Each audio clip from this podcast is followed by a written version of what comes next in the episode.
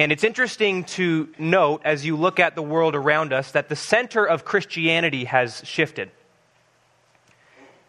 The Christian West, as it was once known, is rapidly running away from the faith. Our churches are closing. Many churches are abandoning Bible founded truths.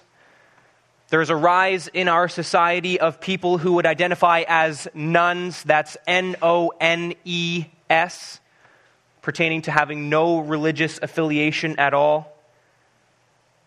Where Europe and North America were once central in Christianity in our world today, that has moved to the east and to the south. The gospel of Jesus Christ is exploding in areas of the world that it is hardest to believe. In China, the number of Christians confirmed is now bordering on 100 million.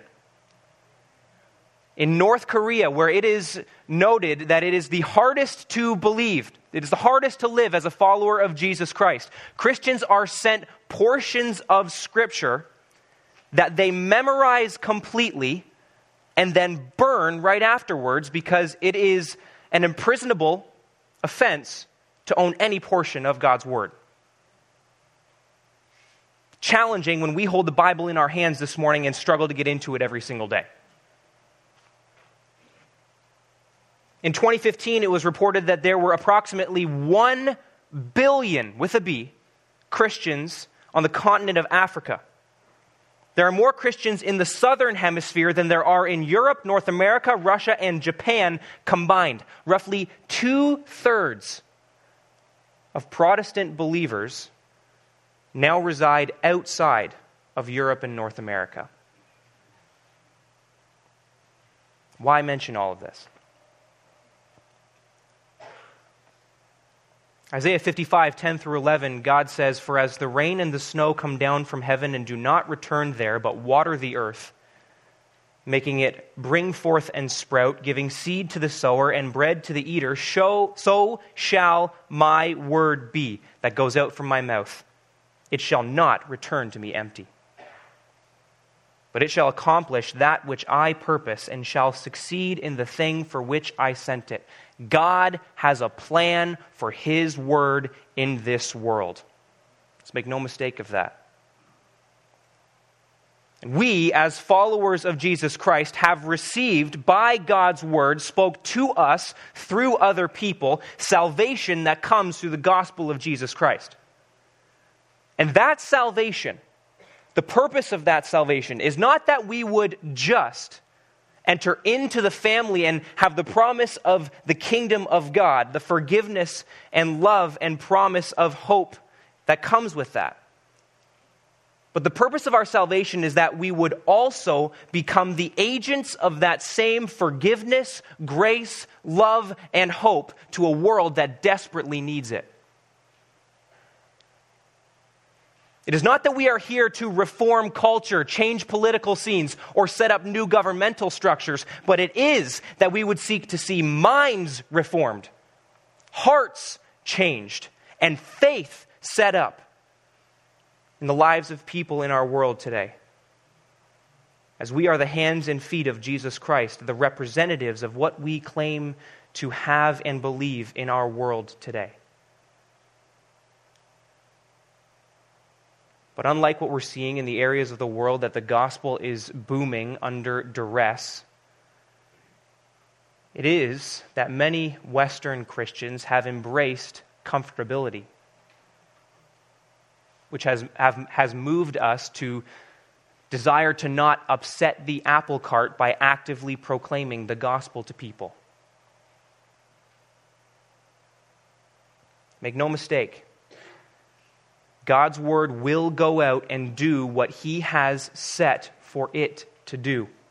Even in our culture, where it is increasingly becoming more and more difficult to live out our faith. And we, as followers of Christ, have the blessing and opportunity to be conduits of the shining light of the gospel of Jesus Christ to the world around us, to our country, to our city.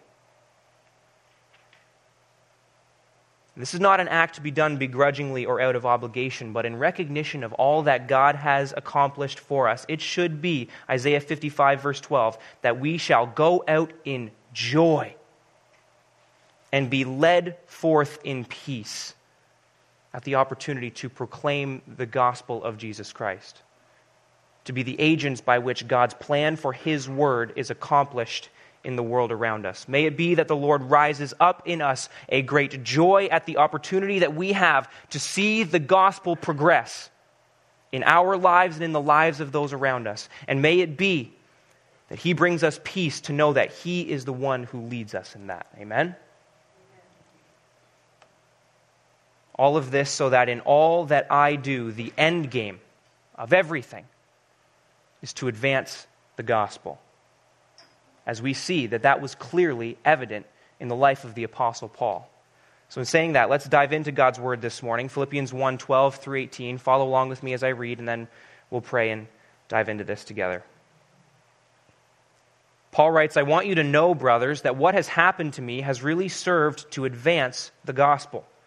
So it has become known throughout the whole imperial guard and to all the rest that my imprisonment is for Christ. And most of the brothers, having become confident in the Lord by my imprisonment, are much more bold to speak the word without fear. Some indeed preach Christ from envy and rivalry, but others from goodwill. The latter do it out of love, knowing that I am put here for the defense of the gospel. The former proclaim Christ out of selfish ambition, not sincerely, but thinking to afflict me in my imprisonment. What then? Only that in every way, whether in pretense or in truth, Christ is proclaimed. And in that I rejoice. Let's pray.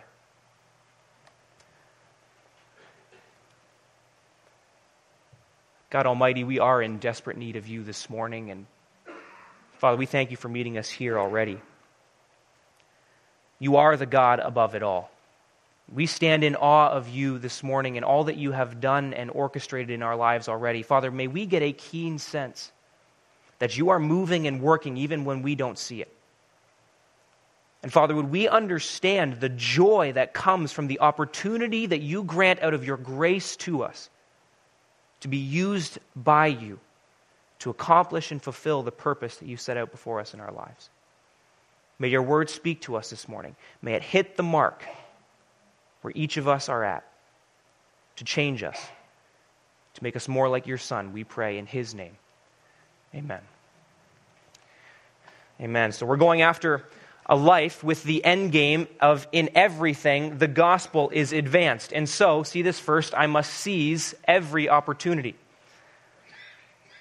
And last week we established that Paul was writing this letter from prison, and it was likely that he was under some form of house arrest in the city of Rome after a, Jewish, a, group of Jewish people had planned to ambush and kill him. The details of all of this leading up to his imprisonment are detailed in the last five chapters of the book of Acts, chapters 23 to 28. You can check it out this week, should you so choose.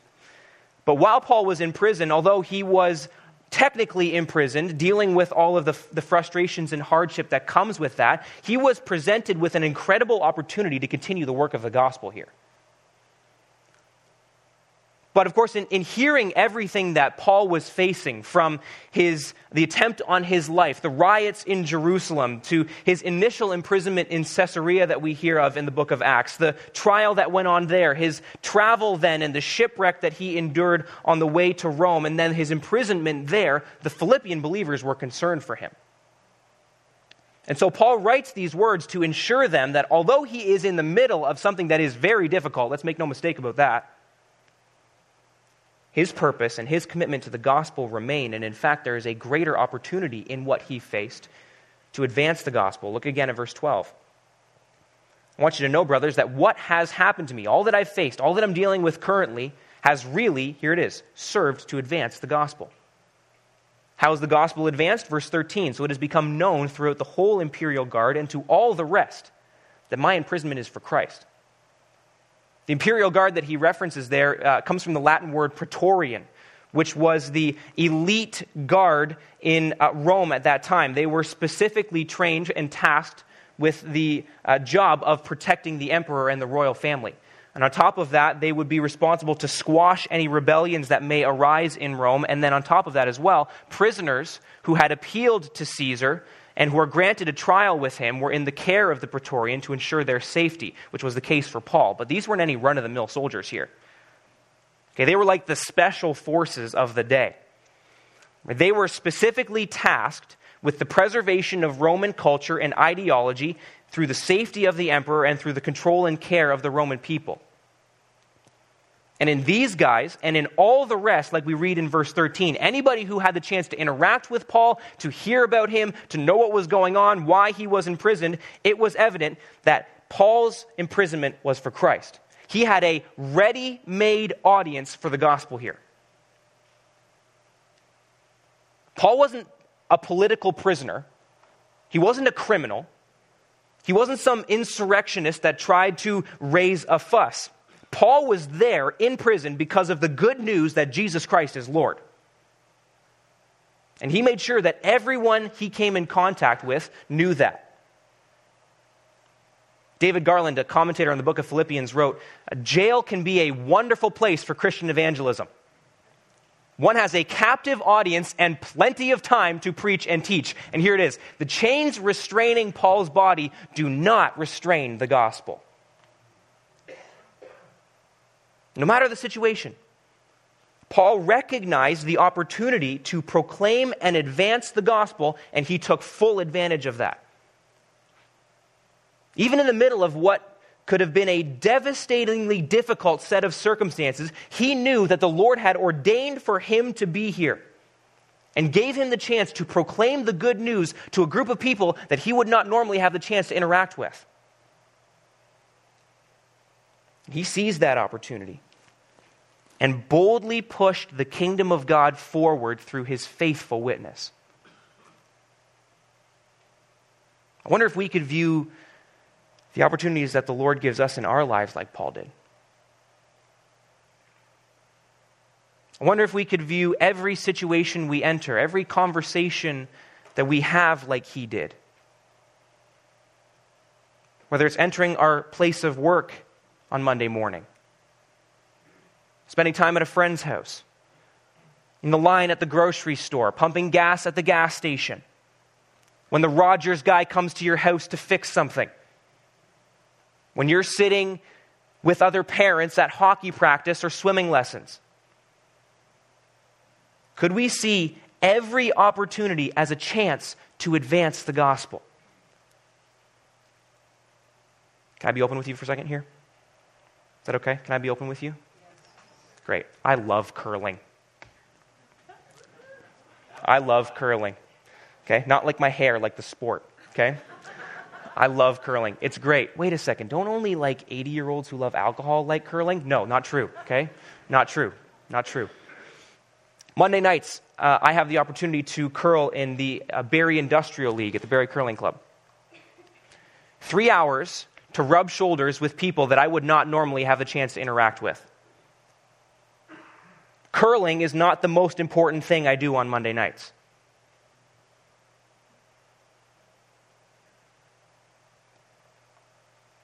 Those three hours are an opportunity to, by the words I use, by the attitude I have, by the example that I give, to advance the gospel in the lives of those around me. To answer questions should they come up, because most of those people know what I do by now. To invite them to church, to share with them my story whatever the Lord allows. Could we see every situation as a chance to advance the gospel? But then on the other side of that, could we see our hardships as such as well? That's a little more difficult, isn't it? I mean, we could have given Paul a pass here. If he just slumped into his chains, rode out his imprisonment, until he could get back out and be free again and proclaim the gospel to people as he desired to, none of us would have blamed him. But he made the most of the opportunity, understanding that the chance that he had here was not an opportunity that he may get again. So he made the most of it. He was ready and eager and seized the opportunity presented to him, knowing his mandate and purpose in his life to declare the good news of Jesus Christ crucified and raised to new life. More and more in our culture, in our post Christian culture, it is critical that we identify and seize the opportunities that God puts in our lives to do the same. But how often is it that we feel ill prepared? Or we lack the confidence to properly, in our minds, proclaim the gospel?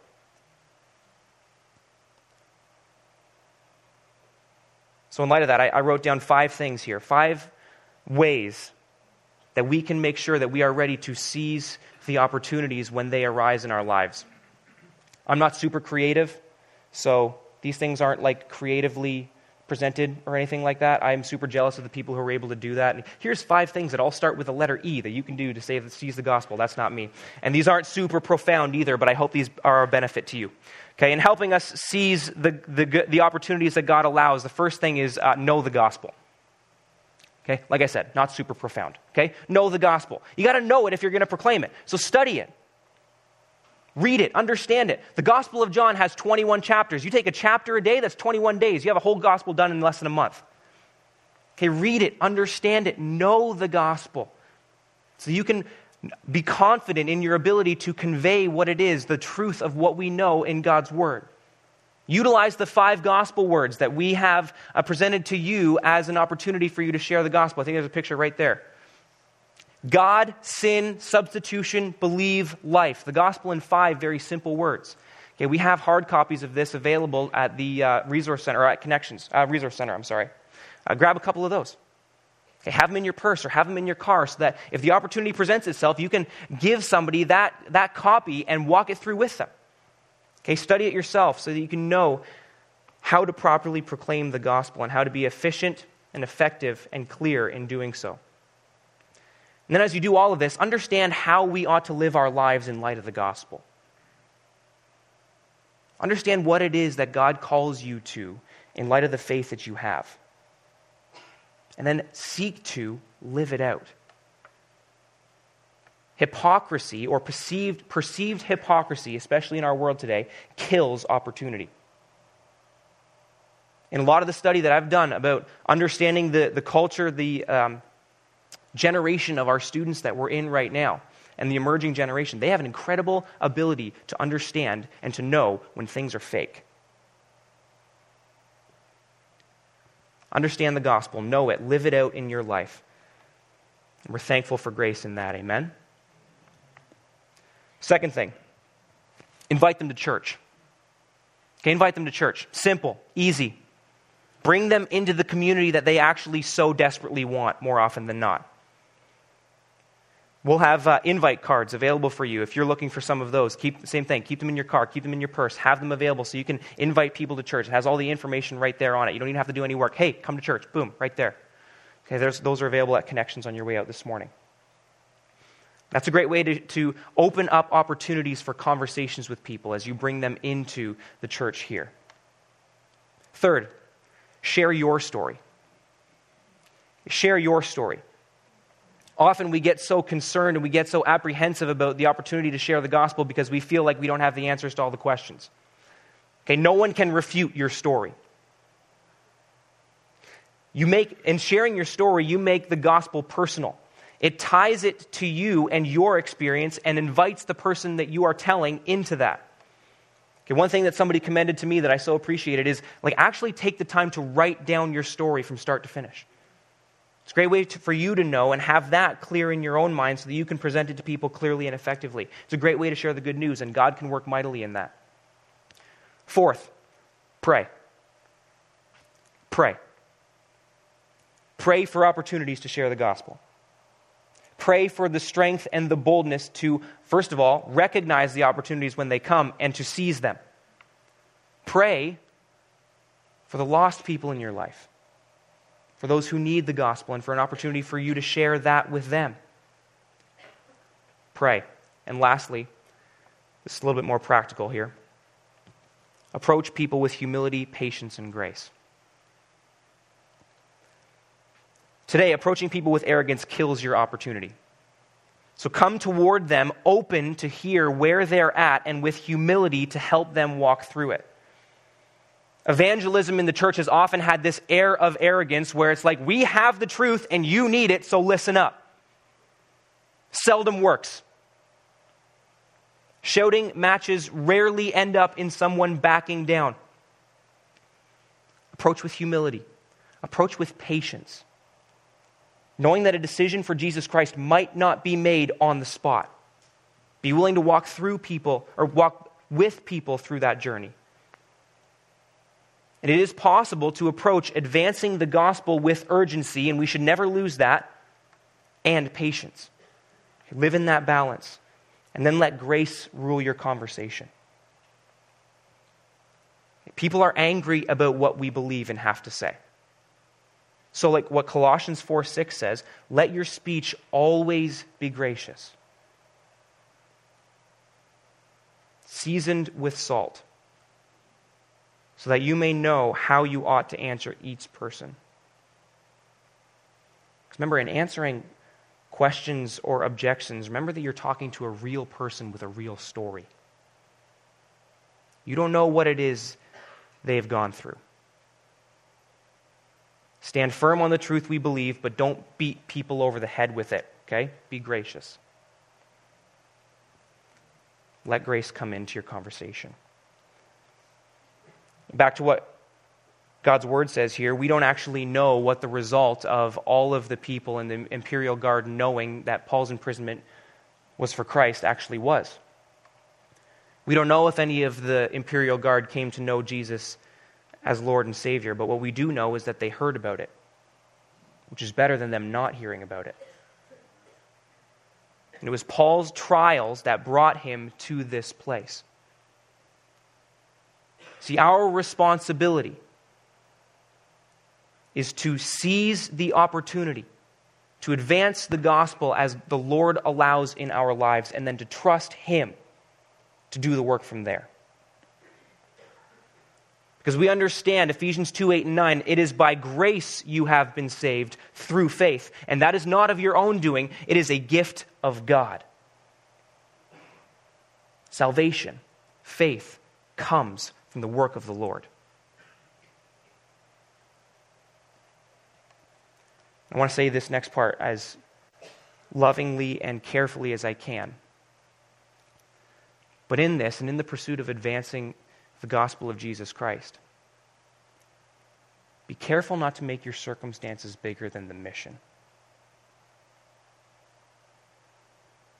Certainly, there are times in our lives when we need to batten down the hatches and we need to bear down and we just need to weather the storm.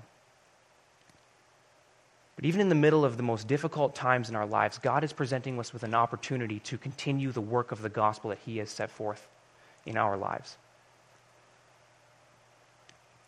There's a couple that I knew, my family knew very well. And many years ago, they had been praying to the Lord for a son, a daughter, well, a baby in general. Lord blessed them after many, many weeks and months of praying with a son overjoyed. Incredible answer to prayer. After uh, some months, they noticed something was wrong. It took him to the hospital. They rushed him down to sick kids, and he was diagnosed with leukemia. What followed was months and months and months of tests, of time at the hospital. They stayed down in the city, close to sick kids, so that they could be near to him. And after a long, long, arduous journey, he passed away.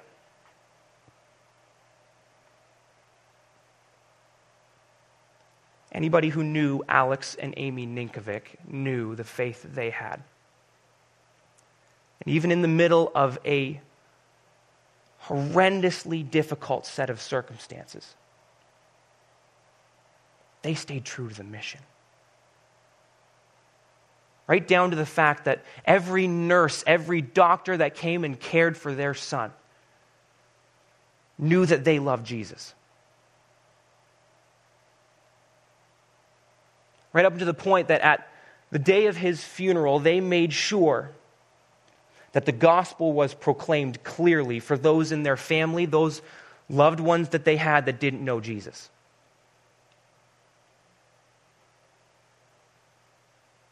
One of the most powerful pictures for me and for anybody who was there was Alex and Amy standing in the front of the church with their hands raised in praise to God as they buried their son.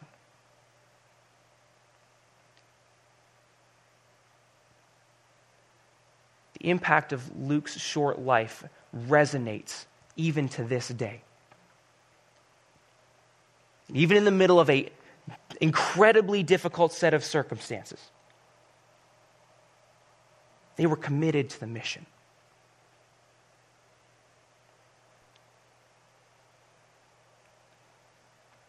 You need to be looking for opportunities in the middle of hardships and pray for the strength and boldness offered to us through the Spirit to seize those opportunities. Trusting that it is God who does the work, and then watch how your example of faithfulness can have an incredible impact. Alex and Amy's incredible example of faithfulness, and they would readily say right away that that was the Lord moving and working in their lives. Even in my conversation with him this week, he was quick to give glory to God for all of it. Their example of faithfulness to the mission advanced the gospel in a phenomenal way. And has, for them and for others, this next thing. We need to be seeking to encourage others. Paul's example of boldness and faithfulness and commitment to the advancement of the gospel does something remarkable in those who see it. Verse 14. And most of the brothers, having become confident in the Lord by my imprisonment, are much more bold to speak the word without fear. When the other Christians in Rome saw Paul making sure that everyone he came in contact with knew about Jesus, that strengthened their faith and their resolve to do the same. But the example that Paul sets does not move them to have courage in himself or in themselves or in anyone or anything else. But by his faithfulness to the gospel, they are strengthened and emboldened and encouraged in Jesus Christ to speak without fear of persecution or prosecution or what other people or anything else may do to them. We talked about the unity that we experience in the gospel last week and the necessity for it today is critical for us as believers and for us as the church to encourage one another in this pursuit. I know there are some of you here that are like ridiculously good at inviting people to church. It blows my mind, kind of, actually, to hear about it. I know that there are many of you sitting here in these seats because you personally were invited by someone else to church. We've got people here who put out invite cards on the counter of their business and chat with people as they go through, inviting them to come and see and be a part of what Harvest is all about. I know people who keep a stack of invite cards in their car and they invite servers in the drive through to church. Moms, I love hearing about you inviting other moms with kids to mums and tots here on Friday mornings. That's what we're all about. Our mission here as a church is to love God and love people. And there's nothing more loving than we can give people than the gospel of Jesus Christ. And so, inherently, in our unafraid, unashamed witness to others, emboldened and empowered by God through His Holy Spirit, whether it's something as simple as inviting them here or sharing your story, or if you sit down and unpack the five gospel words with someone else, we encourage others in that. It's not a competition. We're not seeking to guilt other people into doing this, but in recognition that this is our purpose and we are united together in this mission together. We go forth and we encourage others by our bold witness. By our pursuit of advancing the gospel, with the motivation behind that being the advancement of the gospel is our end game. It's ultimately that more and more people would come to know Jesus Christ and that the Lord would increase our faith. But it's also, as we seek to do this, that others who are with us in this would be encouraged by us, not because of us, but because of Jesus Christ at work in us. And that's where our boldness comes from. That's where our courage comes from. The power of Christ at work in us through the Holy Spirit. And as people see that, as people notice that around us, they can't help but be encouraged to do the same as it was clear for those who saw Paul doing this as well. Would we pray for that? Would we commit to that? To encouraging others by our example in our pursuit of Jesus Christ and the advancement of the gospel. So that in all that we do, the end game is to advance the gospel. So I must seize every opportunity. I must seek to encourage other people as I do so. And then lastly, and staying the course. Advance the gospel by staying the course. Notice that in verse 14, we see most of the brothers. Most of the brothers. Most of the believers in Rome were encouraged by Paul. Most of them were moved and encouraged to greater boldness. Most were motivated to preach Christ, verse 15, from goodwill, out of love, knowing that I am put here for the defense of the gospel. But there were others, if you look down at verse 15 again, who preach Christ from envy and rivalry. Verse 16, sorry, verse 17, proclaiming Christ out of selfish ambition, not sincerely, but thinking to afflict me in my imprisonment. There were those who were encouraged by Paul's chains and Paul's example and moved to preach the same gospel out of love, knowing the reason that God had put him there. But then there were others who, while they still preached the gospel, while they still preached the same message, the same Jesus, did so out of a malicious heart, actually seeking to harm Paul. what was the reason for that? Well, really, we actually can't be sure. God's word doesn't give us the specific reason for them doing so. It could have been that they thought Paul wasn't who he said he was because he was facing imprisonment and only dishonorable people went to prison. They could have been ashamed of him. We don't know for sure. But what we do see here is that their motivation behind the message that they preached was off. The message they preached was clear and sound, but, and their method to proclaiming the message was correct in the preaching that they took part in. But their motive was envy, was jealousy, was rivalry. Actually, trying to cause more problems for Paul and seeking to harm him even further in his imprisonment. Now, Paul, all throughout his letters, he speaks out against false teachers, those who preached things who were not true. He challenges and condemns those who were proclaiming things contrary to the truth of the gospel. So, why doesn't he do that here?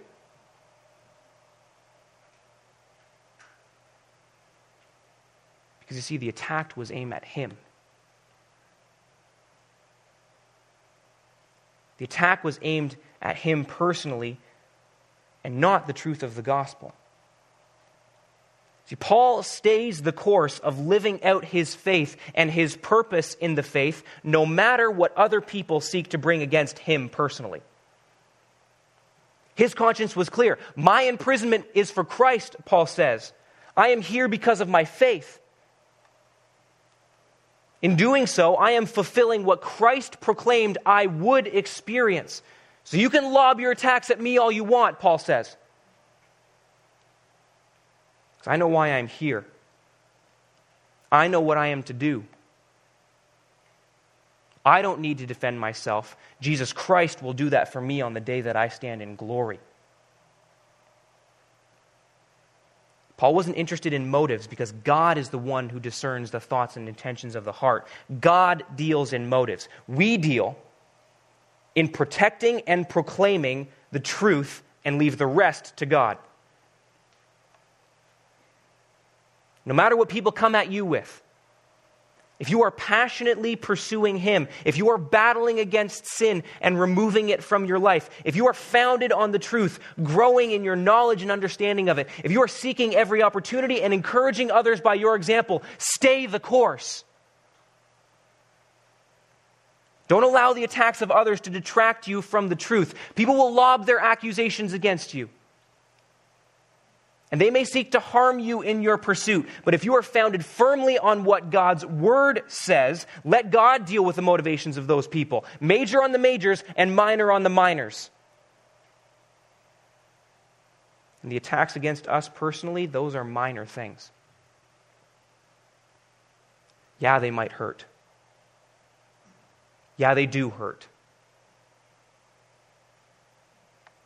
But let's let God deal with those things. Let's stay the course of advancing the gospel in the lives of those around us and in our lives personally. Psalm 7, verse 8 The Lord judges the peoples.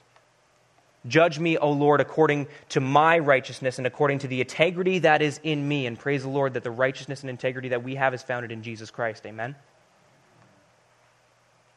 Isaiah 54, 16 No weapon that is formed against you shall succeed. This is the heritage of the servants of the Lord, and their vindication from me, declares the Lord. Our job is to stay the course, to fulfill and be faithful to the purpose. Make the end game of all that you do the advancement of the gospel in your own life through faithful pursuit of the Lord in His word, in service, in growth, and the advancement of the gospel in others as you share your faith by your witness, by your faithful example, by staying the course. And as we seek to do these things, finally, we will be experiencing the joy that comes from fulfilling my purpose. Verse 18. What then? Paul says. Then what? What does it matter if these things come against me? What difference does it make that these people are lobbing attacks against me? Only that in every way, whether in pretense or in truth, whether, no matter the motive, whether the wrong motives or insincerity, Christ is proclaimed, and in that I rejoice.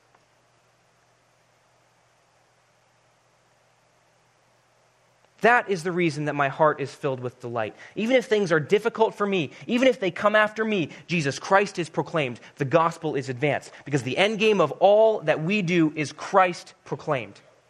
And when we see that happening, we will have joy to the full. When we see that, we should have joy to the full. We should experience the supernatural delight of God in that He promises to work when His word is proclaimed. God's word will accomplish that which He planned for it, Isaiah 55. It's not our responsibility to save people.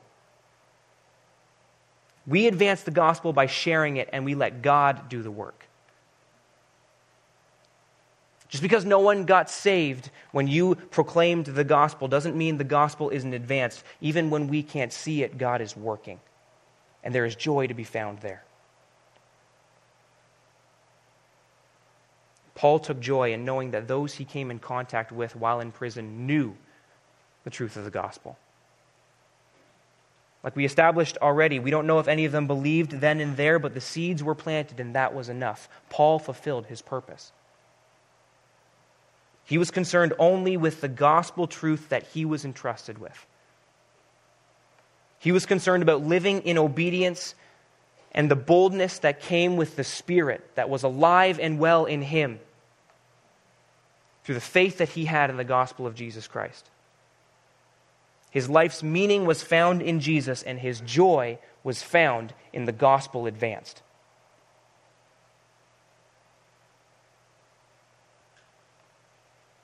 So, we're going to give you a chance to respond to all of this this morning. The title of our message is Joy Found in Gospel Progress, and clearly, as we've discussed this morning already, the gospel is progressed in the preaching and proclaiming of it as we share our faith with those around us.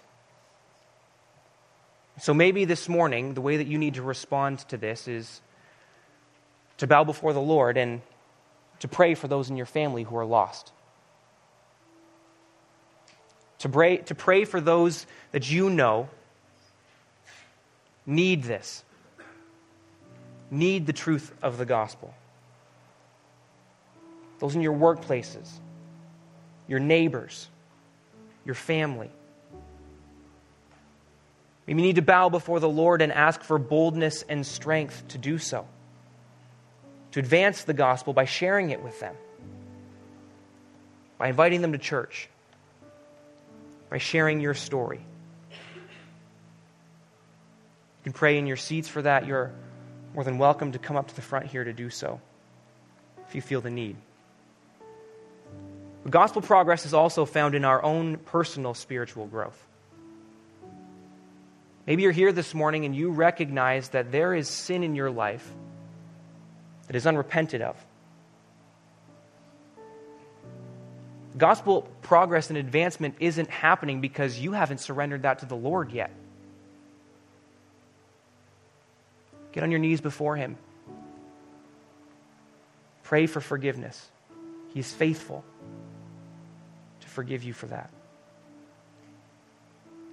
Get your life right with the Lord in this. Maybe you're here and you have not even yet prayed to receive the forgiveness that is found in Jesus Christ. You don't have a relationship with Him yet. The gospel hasn't advanced because it hasn't yet even started to advance in your life. You can do that right here, right now. Right in your seat, right where you are. Cry out to the Lord for the forgiveness of sins offered through Jesus Christ. Pray to receive Jesus as your Lord and Savior. Maybe you just need to stand in awe of God for the ways that He is working in your life. Perhaps you need to pray and thank Him for the joy that you're experiencing. Take this time to pray and to glorify God for what He's doing. Thank Him for the joy that you feel. Maybe you're here and you feel like joy is far away. Circumstances of your life are difficult and beating you down and discouraging you. Would you pray releasing those things to the Lord? Would you pray asking Him to restore the joy of your salvation? Wherever you are, respond in the way that the Lord leads you. Front is open. You're welcome to come and bow before the Lord here. Take some time to pray, and I'll come back and close this in a moment.